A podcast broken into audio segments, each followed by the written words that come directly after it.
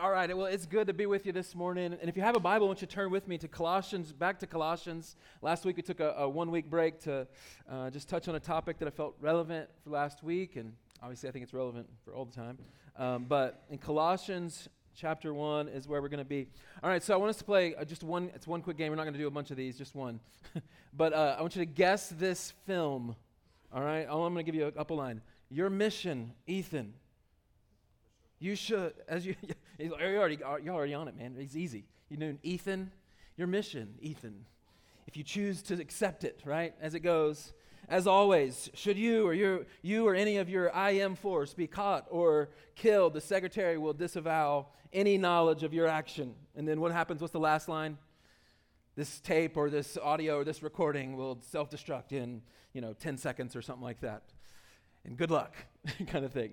But that I don't know if you've seen all of the movies, or maybe if you're old enough. I don't. Not many of us in here, hardly at all, are probably old enough of the TV show version of that as well, back in the '60s. Maybe you've seen the reruns or something. But, um, but that show or that movie uh, is pretty pretty remarkable. I've always kind of enjoyed watching them. It's one of those things where it's like they keep making more of them. You're like, I don't know, what are they on now? Like, am I six, seven, eight? I don't know.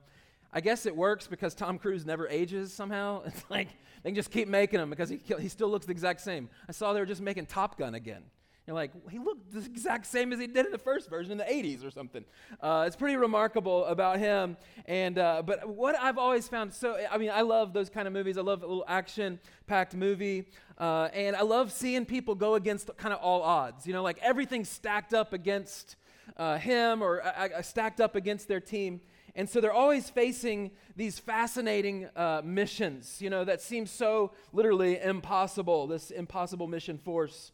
And, uh, and, and so what's remarkable is to watch and see how they overcome these obstacles, you know, and like all of a sudden last second, you know, like through some challenges, maybe a couple people die or something, but at least Ethan survives. Not all of his wife died, you know, all those, sorry if I'm spoiling if you're ever going to watch those. But, uh, but you know, you, you watch these movies and you're like, man, they have so much adversity, but we appreciate seeing how they get through uh, the adversity and how they somehow overcome all odds and accomplish uh, their mission. I, what I appreciate about Paul is it seems like he was given an impossible task. And Paul was given such an incredible task that it was something that is so challenging. And really, it was so challenging that it was really, it actually was impossible. There wasn't an Ethan Hunt that could figure out through his wit and through his wisdom and some wizard of an engineer guy who's like cracking codes for him and all this kind of stuff behind the scenes. No, Paul doesn't have any of those things, but what he does have is the Spirit of God indwelling him. And really, what was impossible for him was made possible because of what we're going to see uh, in our passage today. But what's interesting in this passage is that this passage, Paul's addressing one of the main concerns uh, that the Colossian church had. Because if you remember through our series, the Colossian church was a church that Paul had never visited. And just to give you a quick refresher on who Paul is, Paul is this, uh, God reveals himself to him, the risen Savior reveals himself to Paul on this road as he's going on this road to persecute Christians. He was a Jew, and he was the like the Jew of all Jews, as he describes himself in Philippians. And he is this persecutor of the church. He's like, this, this movement of the Christians, it needs to be stopped. And so he tries to persecute the Christians. And yet, here what happens is God reveals himself. Christ, the risen Lord, reveals himself to Paul. And so, actually, his name was Saul, and changes his name to Paul in this conversion story of him putting his faith in Jesus. And now he's been given this impossible mission of going and as a persecutor of Christians and now to be the, the advancer of the gospel to the Gentiles, to the outsiders of the people of Israel. It's really a remarkable task. And the concern that the Colossians had was natural. It's like, if this is this mission, you're this great missionary, why are you in such persecution? Like, if God's real, if God's true, and He's called you to be this advancer of the gospel, why are you sitting in prison cells? And does that discourage you, Paul? Because again, Paul had never visited this church, he'd only heard through it through Epaphras. And so here, that is their big concern. They're concerned, like, why, as a follower of Jesus, that God has given you a mission, are you enduring such persecution? And so Paul addresses this in our passage that we're looking at as we're walking through this book of Colossians. So if, if you have a Bible, I want us to read it together. We, we looked a couple weeks ago at the great preeminence of Christ, that he is above all things, that he's before all things, that all things are held together by him. We learned that Christ is God in the flesh, and that he's the creator and sustainer of all things. We looked at these things last week, and now we come to this passage here. And so if you have a Bible, Colossians 1, verse 24. Notice what he says here. Now I rejoice in my sufferings for your sake. I mean, just pause for a second. I know we've only read like a line, but pause for a second. Paul, you're rejoicing in suffering?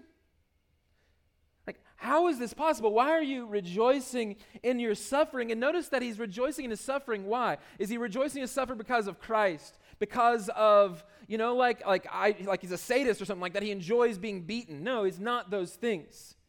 He's rejoicing. Notice what he's saying. He's like, I rejoice in my sufferings. Notice the next two words, or three words, for your sake. He's like, I rejoice in my sufferings for your sake. Now, he hasn't even visited this church. Why is he rejoicing in his sufferings for this church? Why is he joyful through, and how can he be joyful through suffering? You see, in verse 24, he says, I rejoice in my sufferings for your sake, and in my flesh, I'm filling up what is lacking in Christ's afflictions. Now, you're going like, okay, what, what kind of suffering did this man go through? Well, I want to, let me tell you, he outlines it in passages of scripture in his letters. So, just an FYI, too, when Paul has written this letter, he wrote a good chunk of the letters that we have in the New Testament. So, Matthew, Mark, Luke, and John, not written by Paul, right? Those were written by the different disciples and then Luke. And then Luke also wrote Acts. But then when you start going through the rest of the book, uh, the rest of the uh, New Testament, it is mostly written by Paul. And then John writes some as well, and a few others. Um, but ultimately, as he writes these things, we learn that he says, I experienced incredible suffering. We learn that he was beaten with rods, he was taken, he was lashed, uh, and, and, and beaten, cruelly beaten, suffered. One, at one point, he was stoned. Uh, in a town, he goes and he preaches the gospel in a town, and they get stones and they gather those stones and they start to beat him and they leave him for dead. They think he's dead. They actually drag him out of the city leaving him for dead because they assumed he was dead from the stoning. And what do we learn? If you've, if you, if you, if you've read this before, you know that, that Paul gets up and he walks right back into that town to share the gospel again. He was shipwrecked. He was bitten by a snake, a viper. Uh, he was beaten over and over again. He was persecuted nonstop. He was put in prison cell after prison cell. He was chained to Roman guards. He was, he was put on a ship to send him to Rome, and that ship wrecks. And uh, over and over again, we see the, the suffering of Paul. You go, why?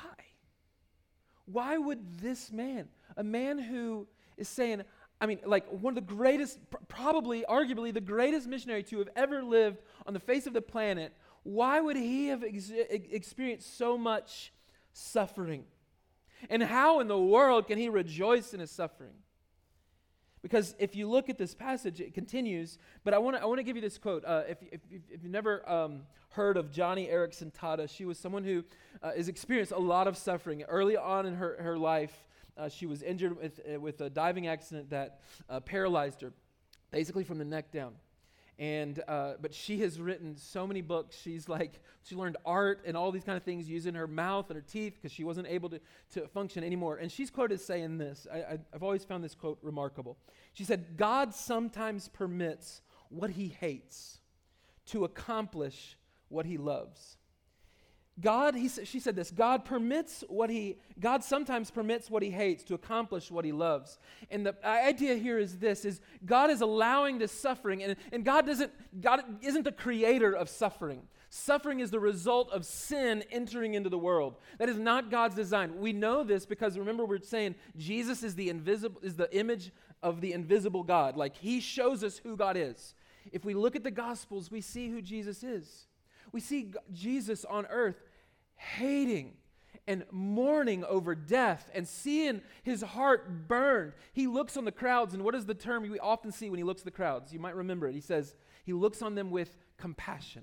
He looks on the crowds and he's, he's burdened by the pain and the suffering. He weeps over Lazarus' death. And, and, it's like he even rises him from the dead. Why does he weep? Because he sees the effects of sin and suffering on earth. God hates suffering, but here's what Joni's saying is she's saying God sometimes permits what he hates suffering, pain, the, the, the, experiences of this world that are, that are tough, the effects of our fallen nature, he hates to accomplish what he does love. And he loves you and he loves me more than what we want. Because what would you, I would argue to say that most of us, definitely me included here, want a good life. Like, we all want peace. We actually, what do we do when suffering comes? What are we doing? We're like, run. Run away from suffering. I don't want to experience suffering. No one wants to experience suffering. So, naturally, for us, we want to run from those things. We want to run from afflictions. But here, it's almost like Paul's saying, I'm running towards it because there's something greater. And he's saying, I rejoice in my sufferings for your sake, and in my flesh, I am filling up what is lacking. Now, I want to, I think we need to definitely deal with this for a second because when you read that, you're like, that's confusing. You're like, why would Christ's sufferings be lacking? Uh, this the terminology. And so, for instance, uh, Roman Catholics and Catholicism would would you try to use this verse to explain purgatory and paying the price. Like like Christ's payment for your sin wasn't quite enough. And so you're a really bad sinner, and so now you need to go and experience hell for a while, purgatory, and then once you've suffered a bit, then you can experience eternal bliss in life with with Christ. But this is not what Paul is saying. This can't be his point. For one, he just finished in verse 22, 20 and 22 saying the very opposite. Um, he, specifically, Paul also says, We have been made holy through the sacrifice of the body of Jesus Christ. Notice this once for all. Like his payment was, I mean, we sing this song, Jesus paid it all, right? Like he completely paid the price for our sins. There is no extra suffering that you need to experience to get into heaven. Christ has paid it all. It is by grace you've been saved through faith, not of works, lest anyone should boast. You can't pay the price for your sin. Only Christ could pay that payment. I like how Piper, John Piper, explains it. Um, he says it this way The afflictions are lacking in the sense that they are not seen and known among the nations. So, for instance, you go overseas and you go to share the gospel with those people, they've never heard about Jesus. They don't know about the sufferings, they don't know that he suffered uh, cruelly for their salvation. And so, what he's saying is the afflictions are lacking in the sense that they are not seen and known among the nations. They must be carried by ministers of the gospel. And those ministers of the gospel fill up what is lacking in the afflictions of Christ by extending them to others. And what he's saying is, Paul sees his own suffering as the visible reenactment of the sufferings of Christ, so that they will see Christ's love for them. What he's saying is, by he experiences suffering, they can see how he is suffering. And he's suffering, and he says it. Now I rejoice in my sufferings for your sake. Because he sees it as like, if I can suffer well, that will represent my Savior well to the nations, to the people. So think about how that plays out, right? For all of us. What does the world look at when they see someone who's faced with a, a, deep, dark valley or they're faced with such difficult trial and they endure and they're amazed by that? They stand back and go like, how is he still moving?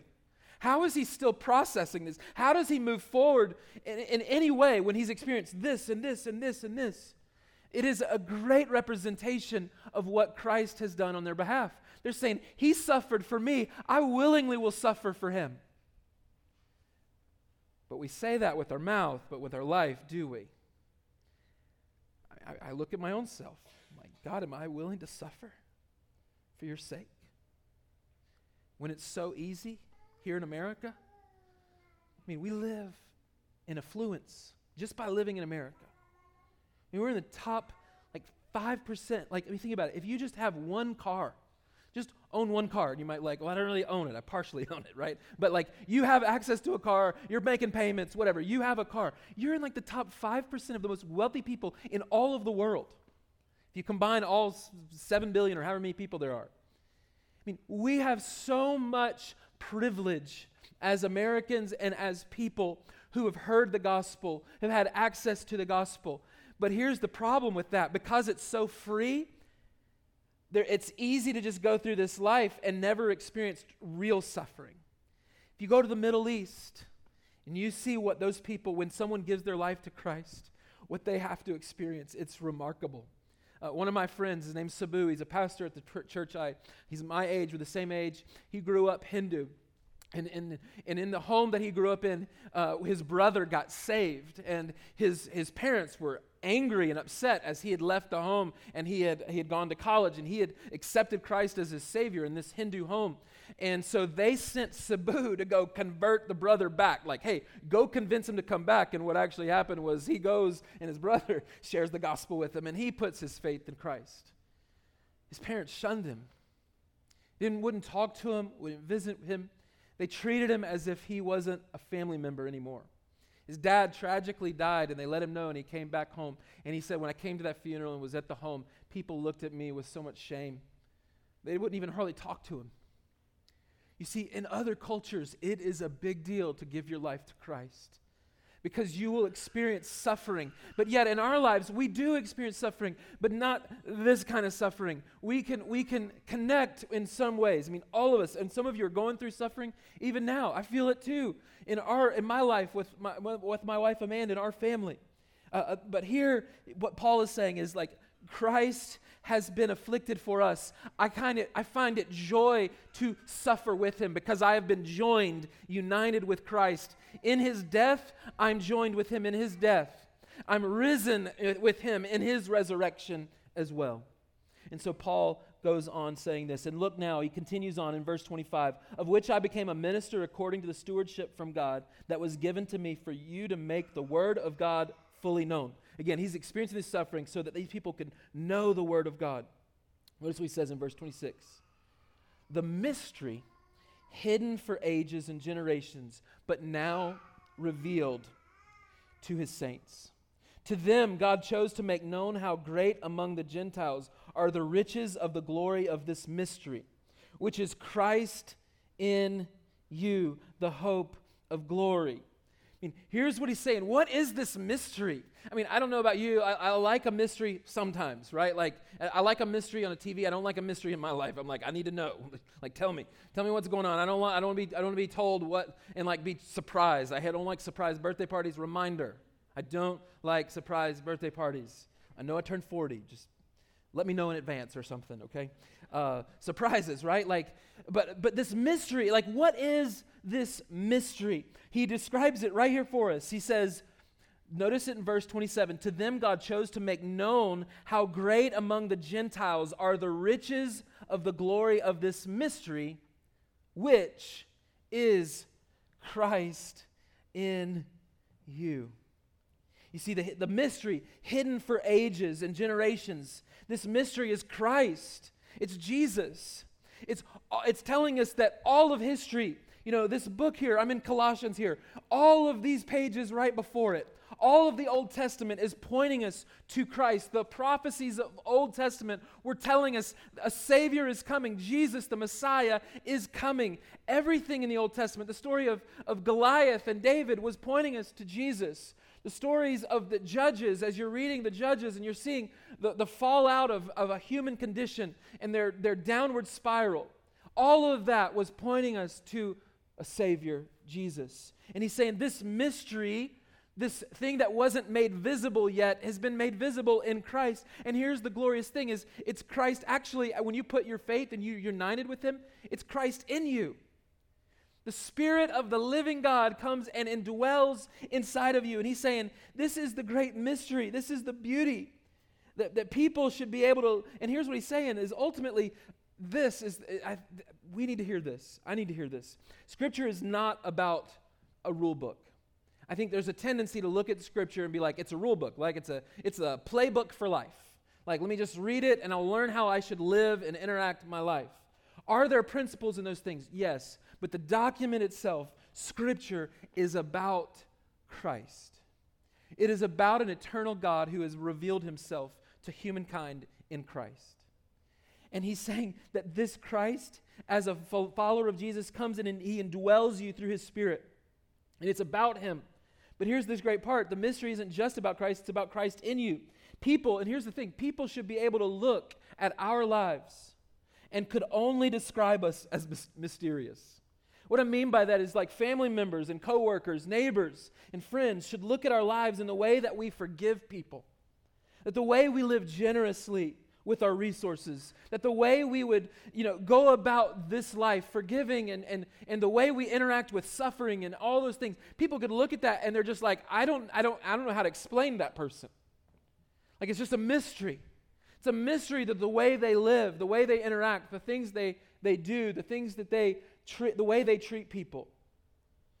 Um, I love this story. I'd heard it, I've heard it a few times over the years, but William Borden, he was a young man who was the heir to the Borden Milk Company. Um, and he was this heir. I mean, it was all going to fall on him. He would have all of it, this whole huge company. And, and, and we learn it from his journal that he had, had written that he walked away from all of it to be a missionary in Egypt. And he was there a total of three months before he contracted meningitis and died. He kept a journal, and someone towards the end of his life asked him, Was coming to Egypt a big mistake? And the story goes that he grabbed a piece of paper towards the end of his life and he wrote these words No regret. No regret. And if you go today, I mean, it's, it's, inconspicuous. It's not like it's a big deal. I mean, he was there for three months. But if you go, he was buried in Cairo, in Egypt, and on his tombstone it reads this short, uh, the short dates of his life. Short life lived, and then there's this one line. It says this: Apart from faith in Christ, there is no explanation for such a life. Because you'd be like, why would you? I mean, the world would look on that and go like, why would you give up? What you had. You had every resource to your, you were going to be, you were going to have the keys to the kingdom of your family business. You had everything. You can just go forward with that and, and, and, and live a, maybe a luxurious life. You could live a, a good life in the life, in the eyes of the people in the world. But he, apart from faith in Christ, there is no explanation for such a life. You see, our lives should be proclaiming all of it is worth it because of Christ. And so the story, the verses continue in verse 28. He says this. So here's why Paul, he's saying, here's the, I mean, like, I've, I've been given this ministry. I experienced suffering, but I'm doing this for your sake. I'm wanting the gospel to spread like wildfire. But here's the content of my message. He says this in verse 28 Him we proclaim. I think there's a lot of people who proclaim themselves. There's a lot of ministers proclaiming to be ministers of the gospel who make a name for themselves. It's easy for musicians too, you know, bands and different ones to easily make a, a, a, a name for themselves and proclaim themselves, make themselves look good. It's easy for, for me to get those thoughts in your head of trying to look good and impress people who are listening to you speak. It's easy for those things. And Paul says, it is Him, Christ, we proclaim warning. Notice what he does. It's interesting what he says here. He says, warning everyone. It's like, why not just share the gospel? Why not just share the good news? Like, stick to the good news part. Why warn people? He warns everyone. Notice this. He's warning people, warning them of coming judgment. Like, look, your life apart from Christ is worthless. Put your faith in Christ. And he says he's warning everyone and teaching everyone with all wisdom. Notice this what he says that we may present everyone mature in Christ. You see, uh, when I, when Amanda and I, almost 15 years ago, be 15 years ago this summer, uh, when we um, um, set our vows, when we got married, um, before, like the way we decided to, it, we had, we had drawn really close during a season of cancer with, with Kay, and um, while we were in college. I met her. I met Amanda my senior year, her freshman year of college, and that's the year um, that, that Kay found out she had cancer. And so we had a professor. His name was Dr. Martin. He was he was a, became a close friend to us. He would just pray for us. He would find he would ask constantly, "How's Kay doing? How are things going?" And it's like he's this professor. He's not supposed to really care. He's just doing his job, right? He's just invested in us, and he prayed for us. He, to my knowledge, he still prays for me every day. And so we, we wanted to have him be a part of the, the wedding. And so we had him do this part that's not, it's kind of unique to weddings. You don't, you don't see this very often, but they did this charge to the groom kind of before uh, even, I can't remember if Amanda was already there or not. I, would have to watch the video, watch the tape. But um, they did this before we kind of really started fully the ceremony.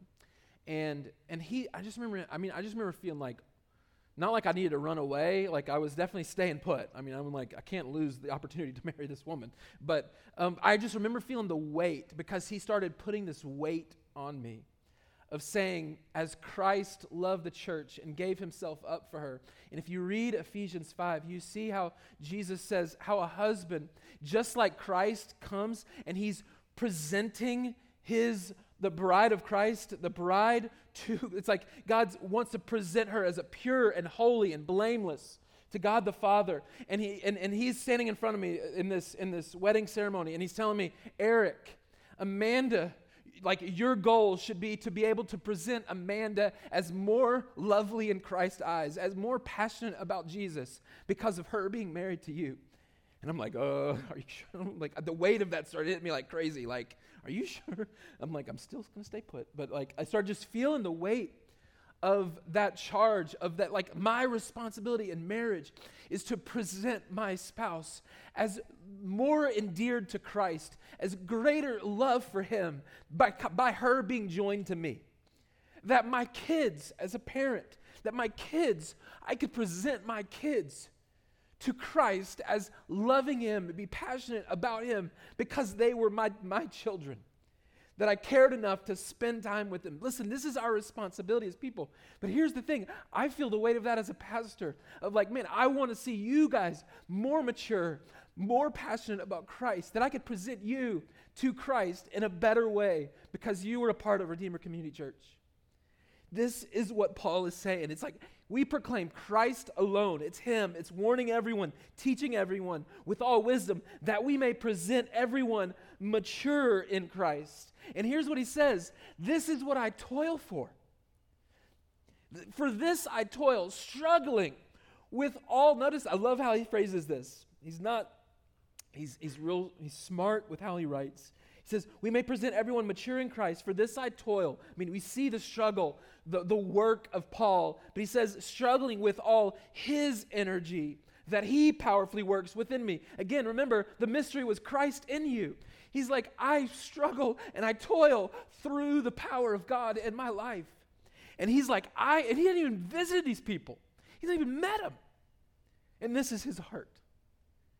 And because he, he wants to present them to be more mature. Man, that's what I want for us. I want us to grow. I don't want us to just stay content, to just go through our life and kind of have Jesus be a part of it, one foot in the world and one foot out, or one foot with Christ and one foot out in, in the world. I want us to be all in. I want us to be like Paul, where I'm like, man, I'm all in. I, I strive and I toil and I struggle with everything of that God gives me, the power that He and, and gives me. And notice what he says. For I want you to know, chapter 2, verse 1. For I want you to know how great a struggle I have for you, and for those at Laodicea, and for all who have not seen me face to face, that their hearts may be, notice this, they may be encouraged, being knit together in love, to reach all the riches of full assurance of understanding and the knowledge of God's mystery, which is Christ in whom are hidden all the treasures of wisdom and knowledge. Man, I want you to see Christ so you can see, have full wisdom and knowledge. The fear of the Lord, Proverbs says, the fear of the Lord is the beginning of knowledge, but fools despise wisdom and instruction. Here he's saying, I want you to experience it. And here's how you experience it you experience it not by learning some morals, like do's and don't do's. You learn Christ, you understand who he is, and you find this out in Scripture. Again, this is all about him. He's teaching us, he's showing us, he's, he's pointing to Christ, this great mystery as he's describing it as. And he's saying this, and here's the warning in verse 4 I say this in order that no one may delude you with plausible arguments. For though I am absent in body, yet I am with you in spirit, rejoicing to see your good order and the firmness of your, fa- of your faith in Christ. So, how do we mature? Real quickly, how do we mature as a body of believers? How do we grow? How do we become more like Christ? How can we have this kind of passion for the lost and for the people around us? How can we love our neighbor as ourselves? We were talking about this on Thursday. How do we do these things? How do we grow in these areas? Ultimately, he tells us in this passage, he's saying this. Look at verse, again, verse 1. For I want you to know how great a struggle I have for you and for those at Laodicea, for all who have not seen me face to face. Again, these people haven't even seen him. He hasn't been there, he hasn't visited their church. He says this that their hearts may be encouraged, being knit together in love. The unity of the church is how we can grow. We grow in relationship to one another, connected by Christ. Christ is the head of the church. We're going to talk about this in, in our Discover Redeemer class in a, in a few minutes. But here he's, he's telling us that, listen, it's the community of believers. It's the point. It's, you're not meant to do this life alone. You're not meant to just sit in your room and just read your Bible all day and never interact with the church and other believers. You're meant to be in relationship. And notice what he's saying their hearts would be knit together in love. Love for one another. Trying to remember, it was, it was in Mere Christianity where C.S. Lewis talks about this verse and talks specifically about this the idea of praying for someone praying, and, and he's saying this. He's like, continue to do good to someone, to continue to show love to someone, even if you don't love them. And here's what he said He says, as you do that, what'll happen is you'll eventually grow to love them. But just do the work of showing love. Continue to show love to one another. Show love to your neighbors. Show love to your spouse. Show love to your kids. Show love to one another within this church. Be kind, be patient. And then notice what he says here. How else do we grow? We grow by encouragement, encouraging each other. He says that their hearts may be encouraged, being knit together in love. And then notice how this happens to reach all the riches of the full assurance of understanding and knowledge of God's mystery, which is Christ. We, we do this by being saturated in the Word. It's easy to convict myself, it's easy to try to convince you with plausible arguments or try to convince you to read your Bible more. And try to make you feel bad about it, like, man, I didn't really read my Bible this week. But listen, I just want to encourage you try just a few minutes a day. Start small, start anywhere. Start with just like a, ch- like, like, you don't even have to read a full chapter. Maybe it's a paragraph. Maybe it's just a verse at first. Just start somewhere. And here's the thing is like I say this over and over again. People ask me all the time, like, like, you know, I, I want to have, I want to read my Bible more. I want to try to read it and understand it. Not, I don't have a clue what it says half the time or whatever. But what should I do? I'm like, you know, because people will be like, all right, you should read your Bible every day, kind of thing. It's like, well, that's great. But to me, it's like, what reading plan should you read? The one that you'll actually do. So if that means a paragraph a day at first, a paragraph. I don't want to be like, hey, read four chapters a day. And if you read the three to four chapters a day, you'll read the whole Bible in a year. That's probably a lot for, uh, for most of us in this room. Mean, it shouldn't be because it's about 25 minutes or so a day of just reading our Bible. But here's the thing is like, but if you're not going to be consistent in that, start small. But read Scripture because in Scripture is how we're going to understand what he's saying here understanding and the knowledge of God's mystery, which is Christ. How do you know Christ? You know him through his word. He has revealed himself in his word. And my other challenge this morning is this is what are you actively doing with the people that you have influence over? Coworkers, neighbors, family members, kids, parents, grandparents, people in your life. How are you helping them to be more mature in Christ? As a parent, maybe it starts small and it starts with doing a little devotion every night. Just read a little Bible story. A Bible story usually like can be read in less than five minutes, less than two minutes usually. like if you're reading like the beginner Bible Bible story or uh, Jesus Storybook Bible or something like that. But just read Scripture to your kids. Begin to pray with them. Pray for them. Pray with your spouse. Just start with small, like small little things. Start with those people right next to you. They're safe, right? Like those are that's a safe crowd right? And then maybe when it comes to coworkers, you start to just influence them by your, your work ethic influence them by your asking them how they're doing and like you're like, dude, what happened to you? Why are you asking me about my life? like, they might feel that way at first, but when you show genuine care and you begin to pray for them, like the difference that you can make with the people around you. Listen, let's not take that for granted. Let's not take our influence for granted. Listen, Paul is like, I struggle with everything. You see the toil, it's work. And guess what? You will experience suffering. Don't expect perfect, flawless life because you follow Jesus. Actually, you probably should expect the opposite. But I promise you, and I'll tell you this right now, it is worth it. It is worth it because it is your eternal destiny at stake. We follow Christ. Here at Redeemer, our, our passion is to help people joyfully follow Jesus and make him known. It starts with following him. It starts with following him by putting your faith in Christ alone for salvation. And then just reading Scripture a little bit at a time.